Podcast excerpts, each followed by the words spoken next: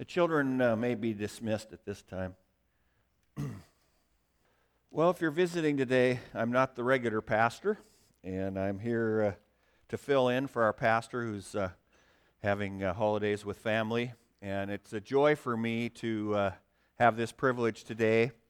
And uh, I, I think about how God has grown me over the past year and and I just praise God for being part of a church family. And I just feel uh, most, uh, most of you I know well, and I'd like to get to know uh, all of you better in the new year. But it's, uh, it's easier to be stretched and grown as you walk with the Lord when you're in a church family. And uh, you guys have been so supportive and encouraging, and I just appreciate that. Um, so, before I start and open with prayer for the message, I want to talk a little bit. If you pull out your bulletin, you can see kind of the three main points. And so we're going to be talking about Jesus' authority in teaching, and then Jesus' authority and power over Satan and his minions, and then the crowd's amazement at Jesus' authority and power. And so, um, as I was preparing for this message, uh, I thought about having you raise your hands if you love authority. And uh, I don't see any hands raised because usually we kind of buck that. You know, it's not something that uh, we're very we we embrace very easily. And so um, I had to think about that this week, and my wife will testify that authority working, you know, with the government. Uh, sometimes for me when we built our building and things. I remember there was one permit, they called it a land disturbance permit. And I thought to myself, well, I'd never been concerned about that before, you know, disturbing the land. And, but I think uh, when we talk about Jesus' authority in teaching, is our first point, um, it really means this is the Word of God and Jesus' authority are synonymous. So when we think of Jesus' authority, think about God's Word. And where it gets challenging is in all the areas, you know, for children, obeying your parents. I was thinking in marriage, you know, being submissive to each other. Um, that's really where uh, we can uh, benefit and grow as Christians if we indeed apply God's Word.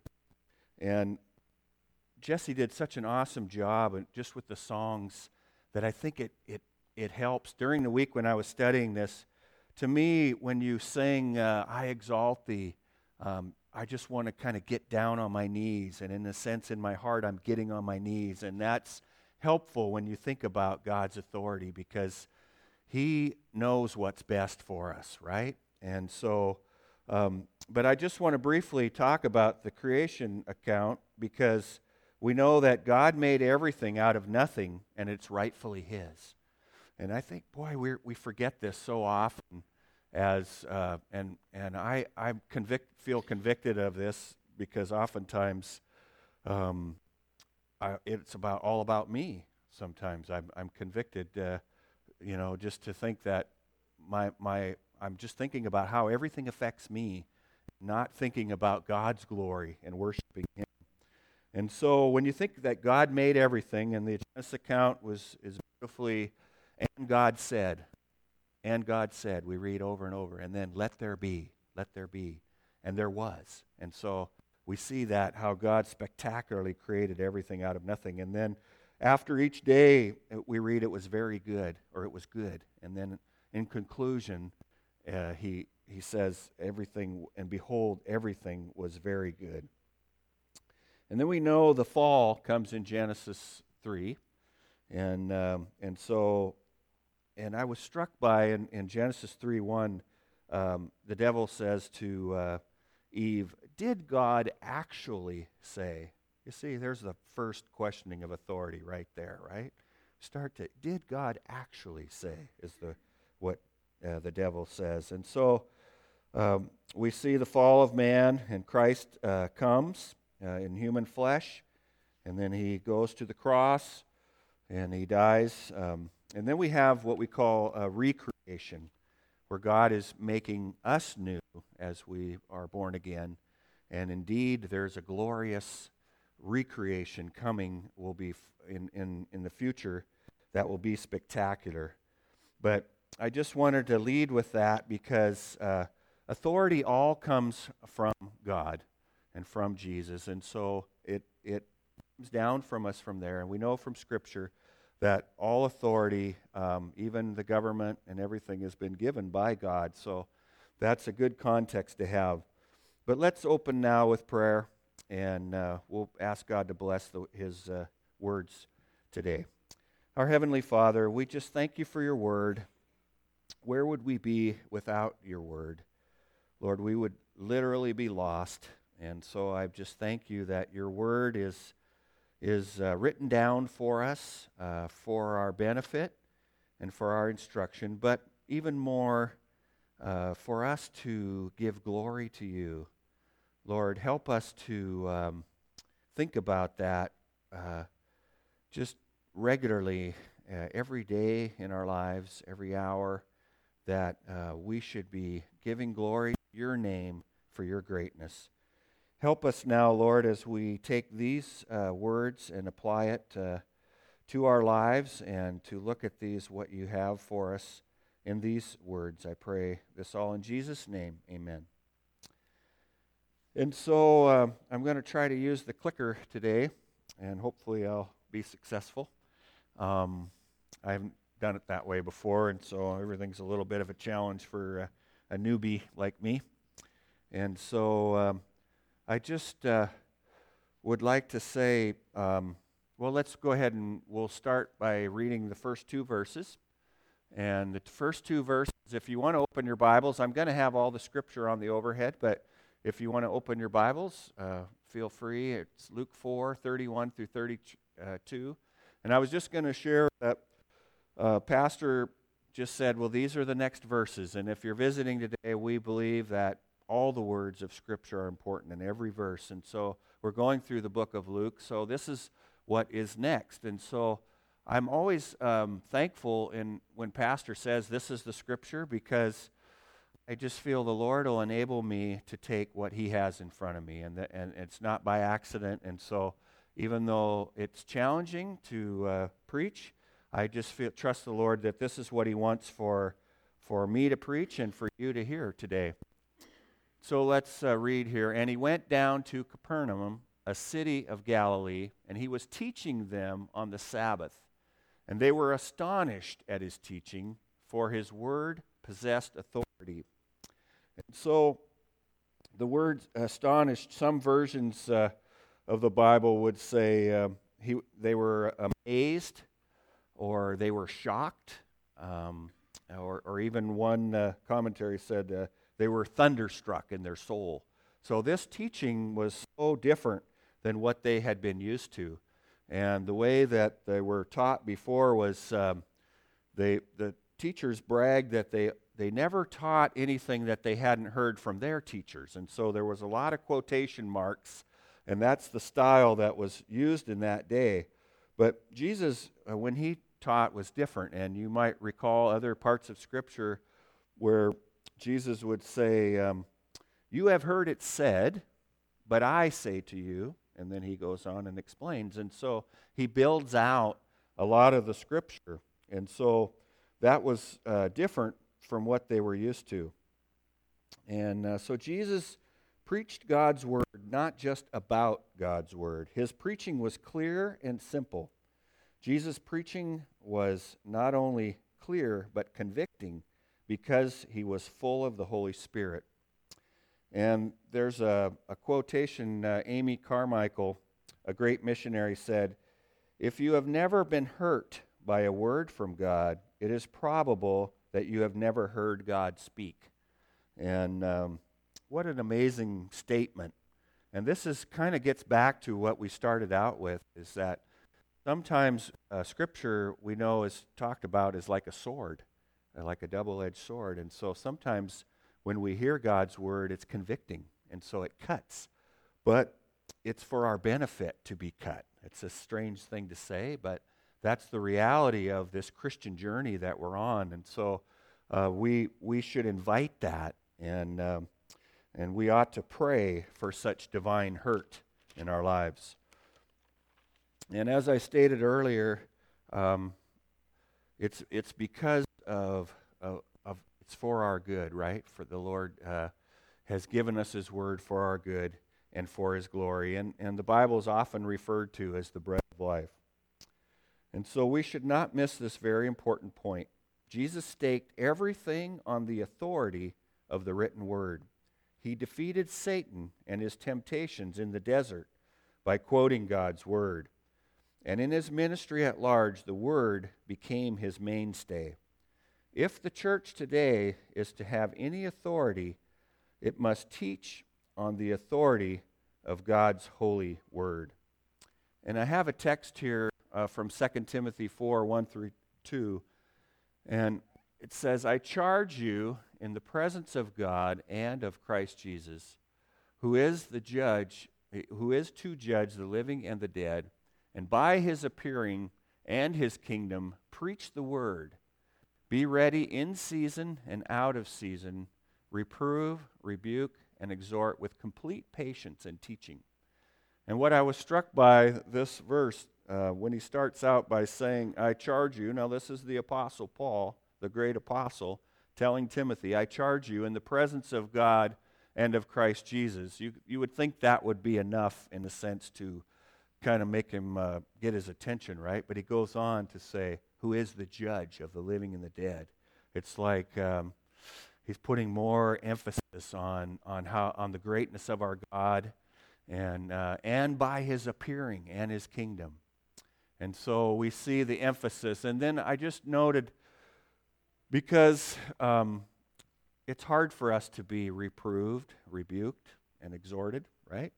But look at what it says with complete patience and teaching. And I think this is also for parents with children and, and things um, that when we do these things uh, in, in, and help each other in a, in a church like this, we always need to keep that in mind. We need to have patience and be careful to teach what God's Word says. And that should give us uh, just a good context for how um, God's authority in His Word is used even among us in, in the church. And so, my next point here is uh, the next uh, verses, and this is um, quite an amazing uh, exchange between, uh, I wouldn't say the devil, but one of his co workers or minions uh, with uh, Jesus. And let's read this together, and then I'll share more about it. And in the synagogue there was a man who had the spirit of an unclean demon. And he cried out with a loud voice, Ha! What have you to do with us, Jesus of Nazareth? Have you come to destroy us? I know who you are, the Holy One of God. But Jesus rebuked him, saying, Be silent and come out of him. And when the demon had thrown him down in their midst, he came out of him, having done him no harm. And what a dramatic thing. Um, it was in the synagogue. It was just amazing. You know, I thought about, you know, it's one thing if it's in a back alley, kind of a devil worship thing going on or some kind of ceremony, but this happens in the synagogue, which in itself is striking. And there's a, I have an explanation that I think really brings out these uh, questions and did such a beautiful job of answering what these kind of interactions going hap- is, is all about. So I'd like to read this and you can follow along. The hushed silence of the synagogue as the listeners sat motionless, listening to Jesus, was shattered by the possessed man's shrieks. Ha! What have you to do with us, Jesus of Nazareth? Ha expresses displeasure and the question, What have you to do with us? literally means, What do we have in common? It is a rhetorical question, meaning, Don't meddle with me or leave me alone. The evil spirit wanted Jesus to go away. The next phrase, also stated as a question, Have you come to destroy us? is really a shout of defiance. You have come to destroy us. It was an instinctive cry of dread. The demon knew Jesus would destroy or eternally condemn him someday, perhaps today. Then came the final dramatic cry I know who you are, the Holy One of God. The demon was not trying to ingratiate itself with Christ, but was frantically attempting to bring the Lord under his power. It was widely believed at that time that the exact knowledge of the other's name brought mastery or control over him. This was a desperate, ill informed attempt to subdue Christ. So that kind of helps explain that exchange. But as I was studying this, um, I have a text here. Um, it says, We know that we are from God, and the whole world lies in the power of the evil one. And it struck me as I was studying this. I guess I thought in my mind that there were devil worshippers, there were those who were Christians, and there was a big group of people in between. But I think the reality is not everybody is possessed by a demon, but uh, those who are not following the Lord or who are Christians um, are living according to Satan's evil world system, I would say. And so the danger for people, and I think most people in the world would say, hey, I'm, I'm just doing my own thing. I'm living my own life. I, I'm basically calling the shots for my own life. They wouldn't acknowledge their, but that's, I think, Satan's lie, is that you're not accountable. This is what Satan would say to, I think, the average person. Um, you're not accountable to God. Uh, you can do your own thing. And the reality is, is uh, we are all accountable to God, and there is a, an end to our life, and everybody knows that. And so this really struck me that um, this is the condition of the world, that uh, the world lies in the power of the evil one. And so um, I have a, a quote here. Um, this is from C.S. Lewis, and uh, regarding this subject about Jesus' authority over demons. Uh, there are two equal and opposite errors into which our race can fall about the devils, wrote C.S. Lewis. One is to disbelieve in their existence, and the other is to believe and to feel an excessive and unhealthy interest in them. They themselves are equally pleased by both errors and hail a materialist or a magician with the same delight. Our postmodern, post Christian culture leans toward the latter error. A veritable flood of books and movies have introduced fantasy worlds of wizards, spirits, and alien beings. And I was thinking, um, I have a friend from Ethiopia who would tell me stories about how the devil was working just openly out in, in Ethiopia. And this man is a Christian, and sometimes through witch doctors, and, and other times just, just plainly working. And I think in our culture, in America, it is different.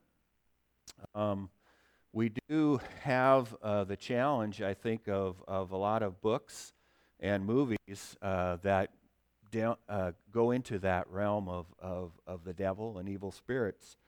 And so when he says in this quote, um, you know, this, uh, what, you know, what is it to have? So the question to me was, what is it to have, as he says, an excessive and unhealthy interest in demons?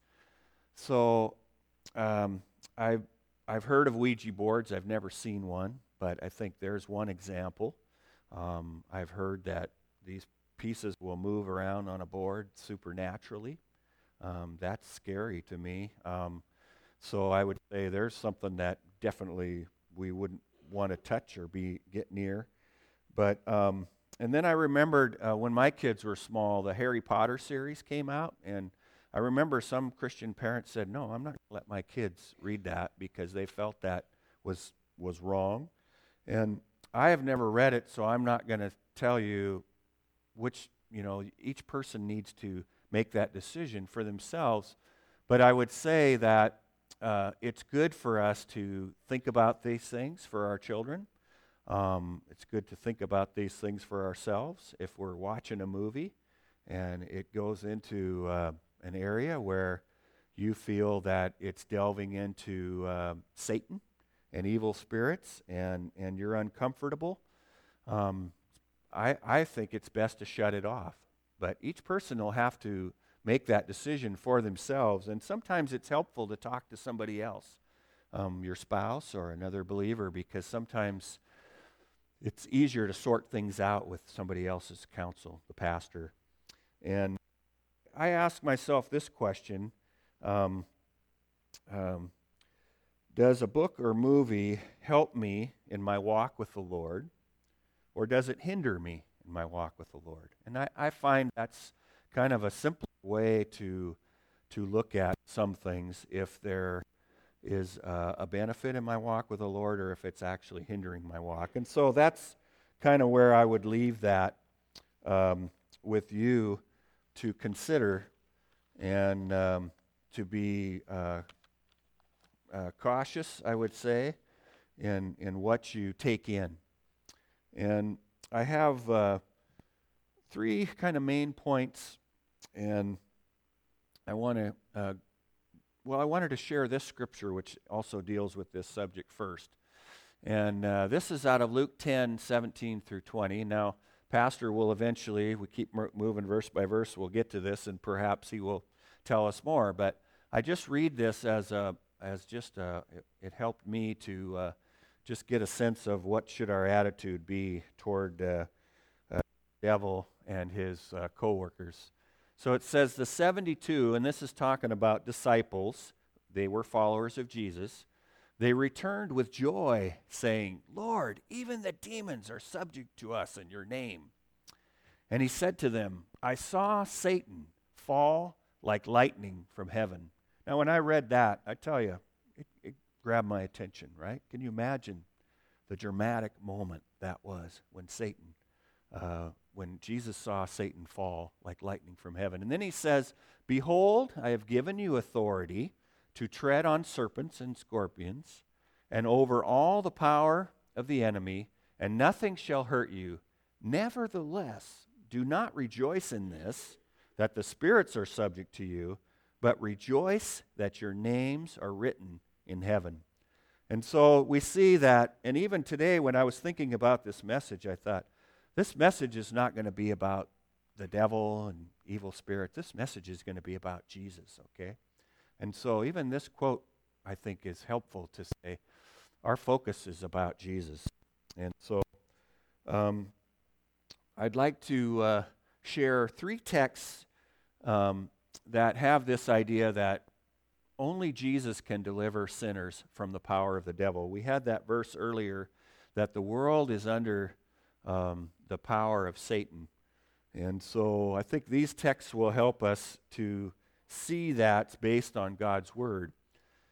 And we read, Since therefore the children share in the flesh and blood, he himself likewise partook of the same things, that through death he might destroy the one who has the power of death, that is, the devil, and deliver all those who through fear of death were subject to lifelong sa- slavery. And here's another text. Um, Whoever makes a practice of sinning is of the devil, for the devil has been sinning from the beginning. The reason the Son of God appeared was to destroy the works of the devil. And I think it's important to say, when we say practice, to make a distinction because we as Christians are not perfect, as we all know, and so we still sin. But this word practice has a different idea. And so for the Christian, we still we struggle against sin, but this verse would refer to uh, in other places in the Bible it says, "If I had cherished sin in my heart." Okay, so if I have a sin that I, I won't let go of, okay, and maybe Glenn comes to me and says, "John, I see something in your life that's not right. It's not according to God's word." And if I refuse to let go of it, that's a sign that I'm cherishing sin or that I'm in, uh, in this practice of sinning that is uh, of the devil. And so I just would say, um, with that, another way to look at it is uh, as Christians, we ought to be uh, making war against sin, is another way to think of it. So that's a distinction that's important as Christians. We're not perfect, but we ought to be fighting sin, literally fighting sin. I have, uh, I think, one more verse here. Jesus answered them, Truly, truly, I say to you, everyone who practices sin is a slave to sin. So if the Son sets you free, you will be free indeed. So, that first part, um, being a slave to sin, I can relate to that in my own life. And uh, amazing thing about slavery to sin is look back at a period of my life where um, I didn't have the desire to even stop sinning. And so um, I wasn't fighting it.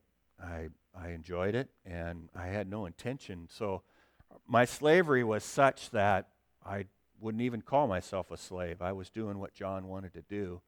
And I think that's the hideousness of slavery is you're you're doing something and as we know from scripture that's leading you on the path to destruction, the wide path to hell. And and yet you're kind of content and happy to do it unless God intervenes and and so in my own life uh, eventually things got bad enough, uh, things, in a sense, were falling apart in my life to where I became uh, desperate, where I was looking for help, and things weren't working out, you might say, in a, in a very real way. And so, um, and be, and by God's grace, I, am thankful I was raised as, in a Christian home, and and God opened my eyes to see that my, uh, my, all my trouble was because of John running John's life, so to speak, and doing what he wanted. And the, the, the another the hideous thing about sin is that, and in my life is a testimony of this. It starts out small. It starts out with with a thought, and then you cherish that thought, or you just dwell on that thought, and you love that thought, and it becomes it morphs into an action and as it becomes more and more of an action, you just get deeper and deeper and, and you're in a pit. And so the beautiful part about the last part of that text is that if the Son sets you free, you will be free indeed. And so I think sometimes as Christians, we tend to be judgmental.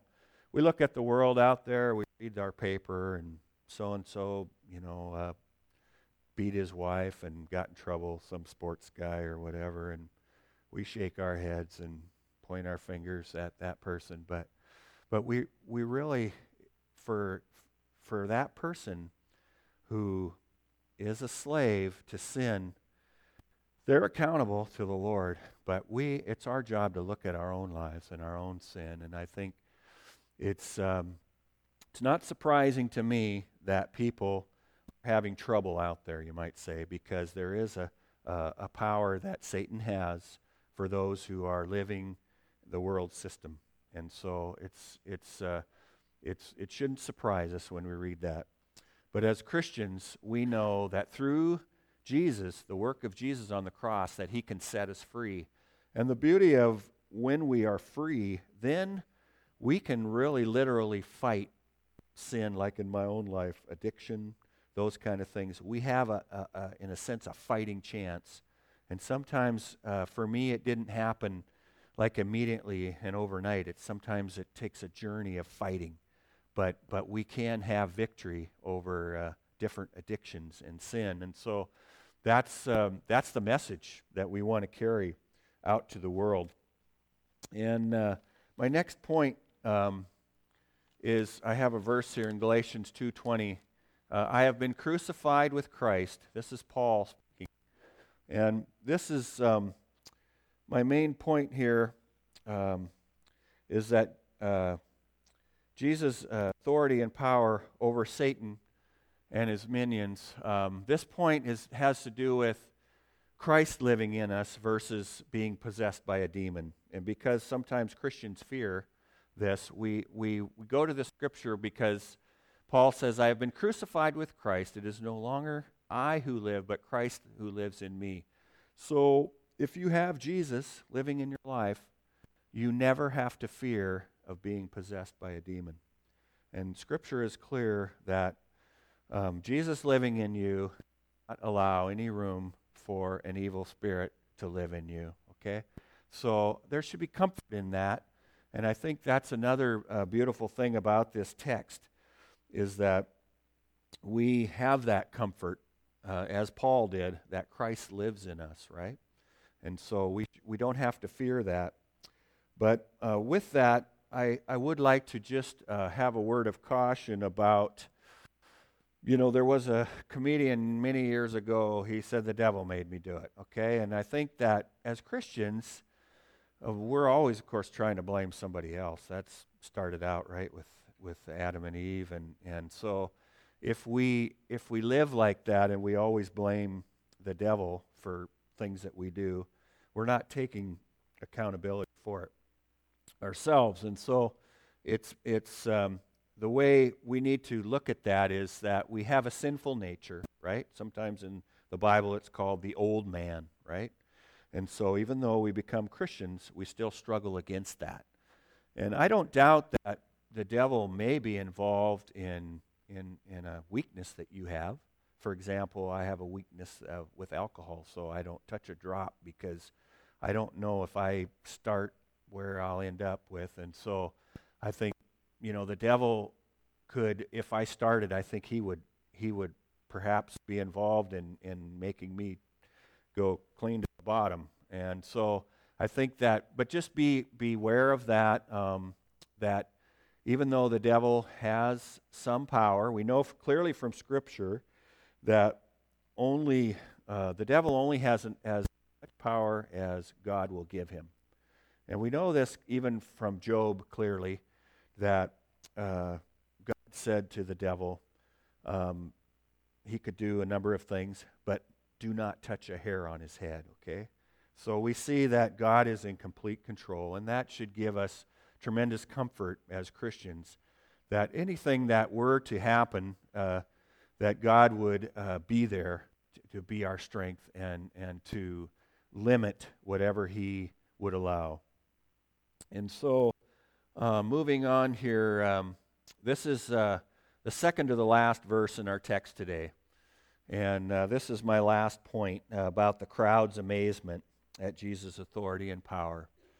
And they were all amazed and said to one another, What is this word? For with authority and power he commands the unclean spirits, and they come out.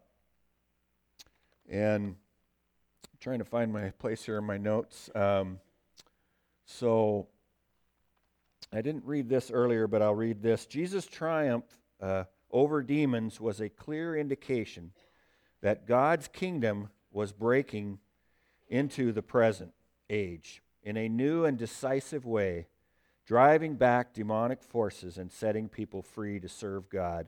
Today, the victory and authority of Christ are even more established, for Satan was defeated at the cross. And before I get to that last point about the crowd's amazement, I wanted to really bring this point home.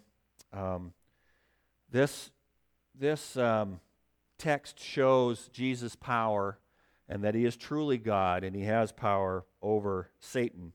And so this is a very important text. And, and the cross is the, I would say, um, the very um, pivotal point in history because everything before the cross points to the cross in the Old Testament.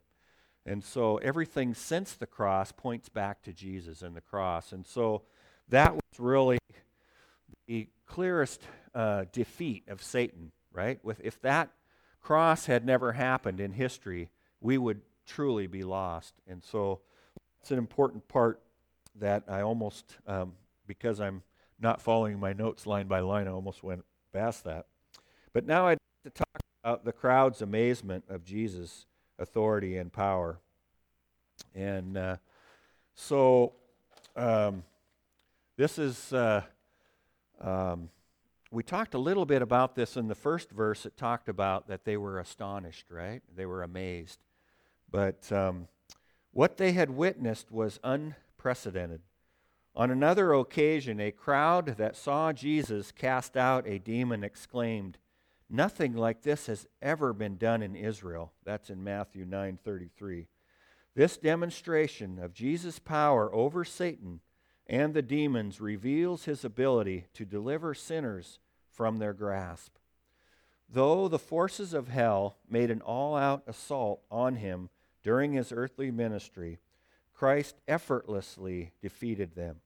And by his sacrificial death on the cross, he accomplished the redemption of his people, delivering them forever from the kingdom of darkness.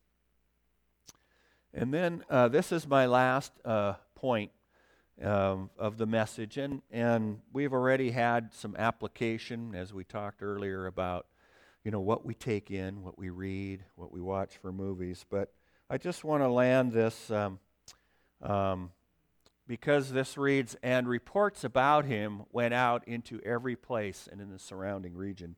And it struck me that a report went out today, uh, right now. I just reported, right? This, what took place. And so, indeed, uh, the reports are still going out.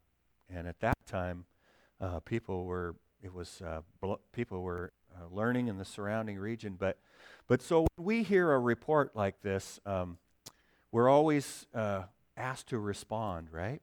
My dad told me in, in, a, in a very loving, beautiful way one time that God was calling, and he said, What is your answer? Okay? And so I think when we, we read scripture and stuff, we, we need to look at and think about, well, what is our response? And so perhaps we always need to um, go to the cross if there's anybody here who hasn't made that step in their life um, to um, go to the cross, as we say.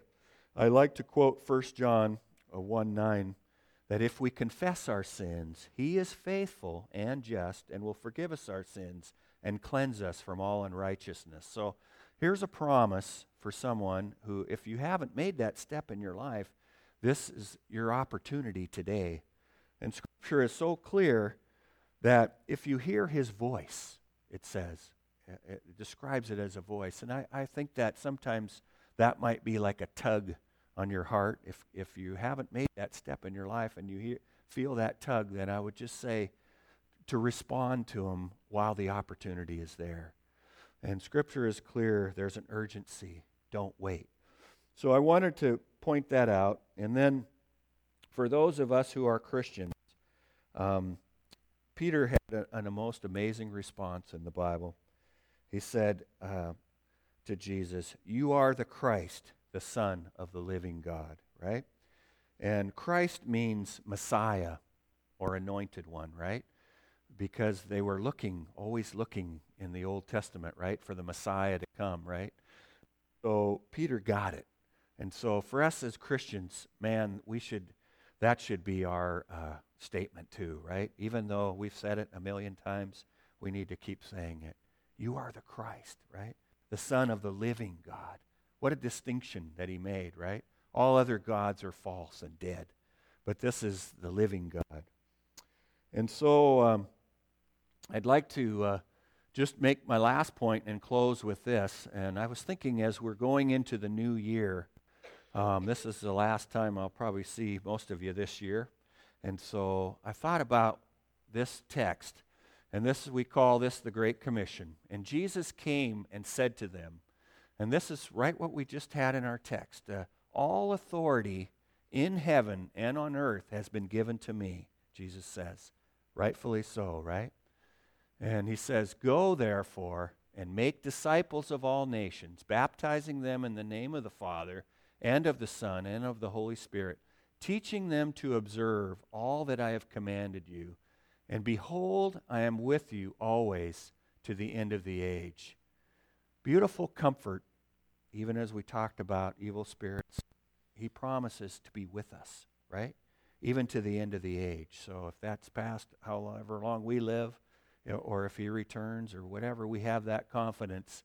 And then we see in, in this text uh, that we are to be involved in teaching, right? Teaching others. And so uh, think about how we can encourage each other in the church in teaching, um, sometimes exhorting, rebuking, and but remember uh, being gracious, right, with patience, and then uh, share the gospel, right. We have to go from this place today, and we need to carry the message, right, about Jesus. And so I think that's a good way to uh, end the the old year and just think about. Um, God, help me carry that message that beautiful message that the captive, the prisoner, can be set free, right? We read that the people in the world don't realize it, but in, they're in fact uh, prisoners uh, of, of the devil because they're living his, according to his world system, right? And so we can, with God working through us, we can actually see people set free. And uh, only by God's grace, I've seen it. God's used me, and it's an amazing thing. There's nothing more spectacular that you will experience if God uses you, even if it's just in a small way, to set a prisoner free. And so think about that as you leave this place. Let's bow our heads in prayer. Our Heavenly Father, you are great and glorious, even as we sang earlier. I exalt thee, I exalt thee. Lord, you are so worthy of praise. You created everything, and including you created us, Lord.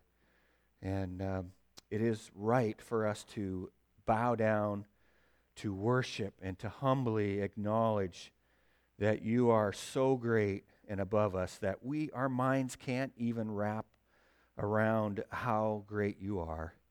Lord, I pray with this last song that we would enter in and worship you. I pray this all in the name of Jesus, amen.